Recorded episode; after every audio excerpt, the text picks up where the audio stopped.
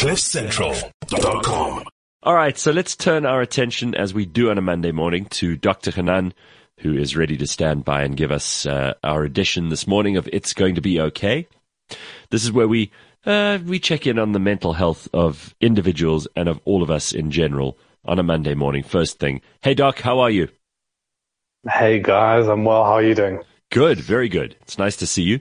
So we received we received an anonymous email from somebody who wants some advice. So let me read it to you quickly. I'm I'm a male in my 30s. I've been having an affair with a friend's wife for the past year and a half. He's not a close friend, but he is in our friend group and I've known him for 20 years. I justify this to myself by saying I'm much better for her than he is. I'm in good physical shape. I have a successful career. I'm highly qualified. We complement each other perfectly. He is in poor shape, physically unattractive, and doesn't have many prospects for the future. It has become more of a secret relationship than a physical affair, and I've told her that she needs to leave him. She said she'd be fine. Uh, she would be with me if she could, and I was given the impression that she would get a divorce, but this hasn't happened. She has tried to have the conversation with her husband, um, but she kept having excuses as to why she couldn't do this, ranging from family and social stigma to not having the emotional strength to do it. All this time, we've continued to see each other, but we've had constant fights about her still being with him, because it means we can't see each other often, and she still does normal couples activities with him. They don't have sex, apart from maybe once every six months, when she feels obligated. I love her, I see a future with her, but an emotional turmoil like this is debilitating. Am I a terrible person for not feeling guilty about this or not being able to break it off? Wow. Sure. Um, so, Doc, what do we Yeah. do? What do we do here? First of all, tell us what's going on psychologically, perhaps with her and with him. You you haven't met these people, so you're guessing a, a lot of this, but I'm sure that you've heard similar situations. Uh, I've I've heard many similar situations, and I do wish he was on the show so I could question some of his justification. But what's interesting is that we have to remember that the human mind can justify pretty much anything, which is a complex mechanism that makes us relinquish guilt. It just um, makes us not feel guilty anymore because we can justify why we are in a substandard relationship, why we're in a substandard job, why we uh, give ourselves permission to, you know, cross a red robot and break the law or do something bad to somebody else. Yes. So it allows us to sleep well at night, which is an incredible mechanism, but it um, just gets us stuck because now I can st- stay stuck in a substandard relationship. I can stay stuck in a substandard job. I can stay stuck acting in ways that are um, quite consequential for my for my future. So he's justifying saying I'm better for her. I'm in a better shape. I can offer her what her husband can't offer her. I'm not such a great friend with the husband, so it doesn't really matter. So he's justifying his behavior, which is um, which is a, gr- a great complex, as I said, human phenomena, but maybe doesn't serve him well. But to ask, to answer his question, uh, is he a horrible person? Well, just let's just take the judgment aside from for two seconds. I like to uh, advise my patients to abide by certain basic tenets to in living life. And if you feel that you should be living life or lying, stealing, cheating, anything that serves you in the long run, well, then you're doing the right thing. But obviously that's not, that's, you can't live that way. You got to live by particular rules that makes us civilized. And, you know, you were talking on the show about uncivilized behavior earlier we got to psychologically we got to live by certain predictable consistent rules that serve you for the next 40 years Well, even even uh, to- even Johnny Depp and Amber Heard that we were talking about last week. You know, and, uh, this thing's wrapping up now, and uh, we've seen some really uncivilized behavior going on there. you can't live it's psychologically it's dysfunctional. So you asked is he is he a bad person for not feeling guilty? He's not a bad person for not feeling guilty. It's just not a functional emotion to not feel certain things when you should be.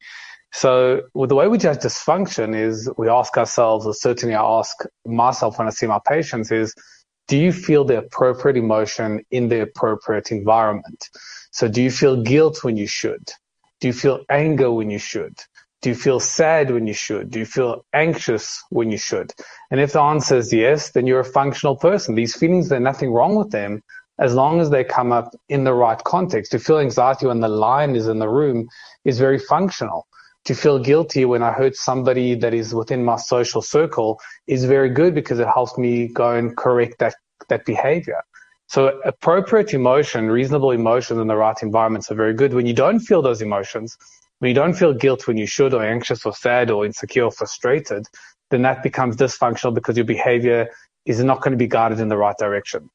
But right. the the most important thing that I just want to highlight is act in ways that are consistent and service your long term goal. How many times on the show do we bring up the difference between kids and adults and where kids are guided by their emotions, what I want, me, me, me right now, uh-huh. versus adults that are guided by the long term goal? You should direct your behaviors not towards what I want right now, but rather what will service the long term goal.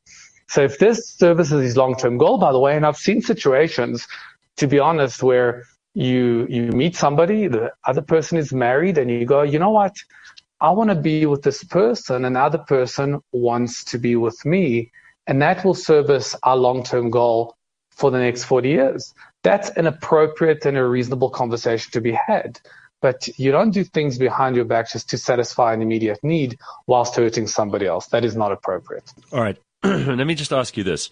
First of all, um, is there any justification because he, he, he compares himself to the other guy and he says he's better off, he's better looking, he's got prospects, his future's bright, the other guy's fat and not very attractive, and he says he hasn't got any prospects. Now he's weighing himself up against this guy, but it seems like the woman in this case is not in any hurry to break it off with the guy that she's with. Such a waste. I, I wish, I wish they were both on the show. I, w- I would ask him first, what do you want?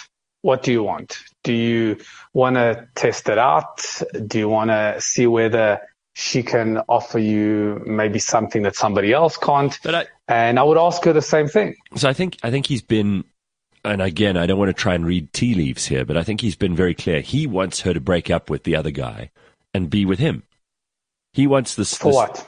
For what? For what? But the the question is for what? So is it a short term? Is a short term stint? Do you feel that she can service?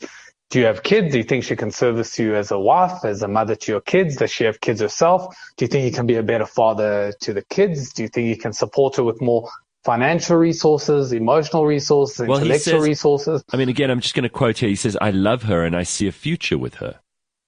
Mm-hmm. So maybe right. he's, maybe he's wonder, thinking long term. So, so then right. is he expecting her to just dump this other guy? And the reason that she might not be doing it, again, I'm, you're the psychologist. I'm just looking at this from the outside. If she's not rushing to break it off with the guy who she's currently married to, maybe she doesn't really want to. Maybe she's not taking right. him seriously. Right. I would ask her the same question. What's your intention in this? Again, can he offer you something in the future that your husband can't? Maybe it is worth your while to investigate whether there's somebody out there that's a better, a better fit for you than your current situation is. If there are kids involved, that brings another new dimension, another new level to this whole story. What I, what I want to highlight that will be valuable to the, to the people that are listening that are perhaps going through the same thing. Just remember, when you date somebody that's in another relationship, you experience them in a particular way and you think this is how they are. But in reality, once they end up with you and they wake up in the morning with you and they go through stress with you and they get home after a terrible day with you and they have a fight with their mother and they come home to you, it's a little bit different. So experiencing a person in a particular environment and a situation, you think you know them, but the reality is you actually don't know the full spectrum. So you might go, well, I want to, um, you know, I know this person really well because I've been having an affair with them for the past three years. Yes, you know them really well as a person that you've been having an affair with for the past three years, period. But if you want to end up with somebody, you must be able to get to know them in different contexts and different environments because we are different in different situations. Just as a side, as a side note, that's quite important here. You know, human personality is not static. If you had to write a personality test, let's say the most comprehensive personality test ever written, a million questions and it spits out a result and it says to you, you are this mature, you are this intelligent, you're this introverted, you're this insightful. It plots you on a graph. But in reality, guys, the it's very different because we are different in different environments. In some environments, I'm mature. In other environments, I'm immature. In some environments, I'm insightful. Other environments, superficial. Some environments, introverted, and some environments, extroverted. Right. And that is pretty normal. We adapt to the environment. So to say you are X is like saying to a chameleon, you are green. And by telling a chameleon to be green, you're taking the essence away from a chameleon. Us as human beings, we can be very different in different environments. And when you're dating somebody that's in a marriage, you are seeing them as green.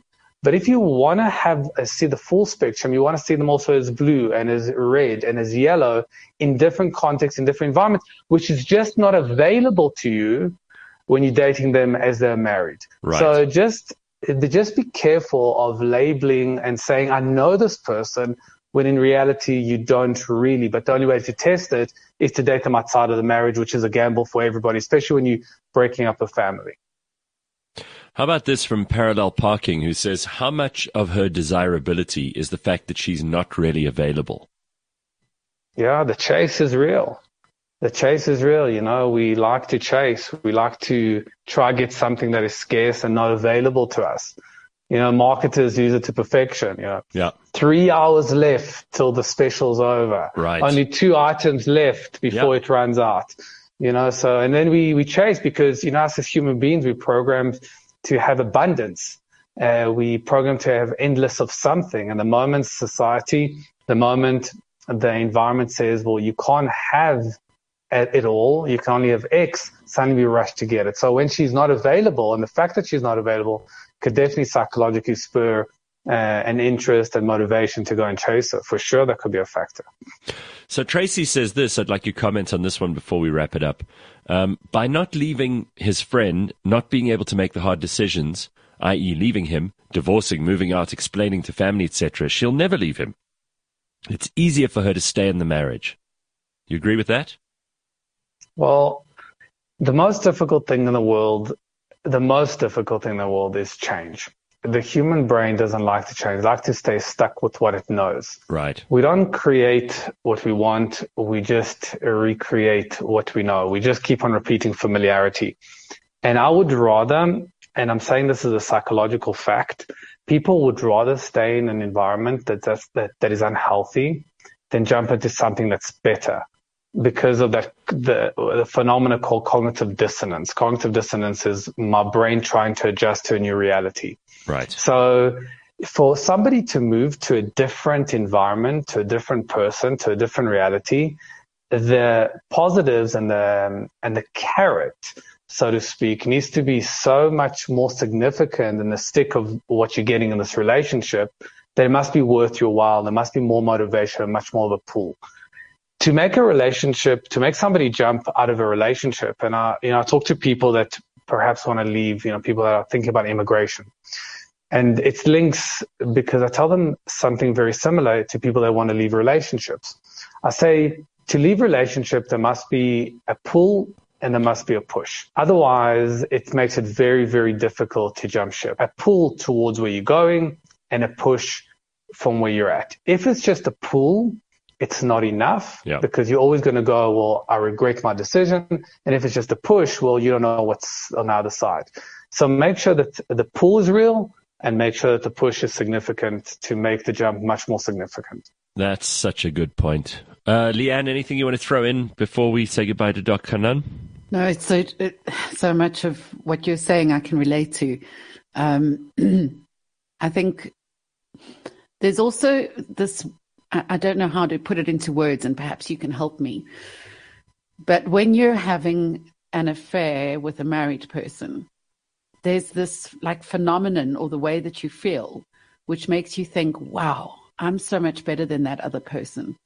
If he is willing to um, disregard his the fact that he's married to this woman and go for me, that makes me feel really special. I must be something Right, right. So one of the eight non-negotiable, um, let's call it boxes that needs to be ticked in any relationship is the, and it's a very, it's a very important, very deep psychological need is the need to feel desired. And when somebody desires you and chooses you over their partner, that really pushes on that button, that psychological button of I am desired. I am the chosen mm-hmm. one. But remember, in the long term, that means nothing. It's just because somebody's cho- choosing you now, it doesn't mean they'll choose you in a minute from now. So that feeling that you think is really like will serve you for the long term, wow. it's not really serving you. It's, it's not. It's just an illusion for the long term. It's just like having a. It's it's like having a uh, a chocolate cake and think that you'll be satiated for the next fifty years. Right. Well, that chocolate cake is an illusion. It tells you it makes you feel really good now, but in three minutes time, you'll be hungry for more. The same thing for the feeling of being desired when somebody has chosen to be married to somebody else. Mm. Sure. Well, uh, advice for this guy, just to, to, to cap it all. I mean, you, you asked, you know, he's got to ask himself some tough questions, but what, what would you suggest is the best course of action for him now? Give up on this girl or? Uh, no, very simple. To have an honest, once off conversation with this woman Ask her what does she desire, and her answer will be either I want to be with you, or any other answer means I don't want to be with you. So if she is yes, maybe, I don't know, let's just see, it means no. So she either wants to be with you and you can pursue that avenue, or any other answer means you've got to let it go and find somebody that wants to be with you. Well, Anonymous, I hope that helps you. Dr. Hanan, always good to see you, and thank you for joining us this Monday morning. We'll Great catch up with you, guys. in a week's time. There he is, Dr. Hanan Bushkin. You, you can um, you can obviously send us an email if you have some kind of issue you need resolved. Maybe you've got, I don't know, complicated question. You can remain anonymous too. You can also send us an email. Contact at cliffcentral.com. We want to hear from you. cliffcentral.com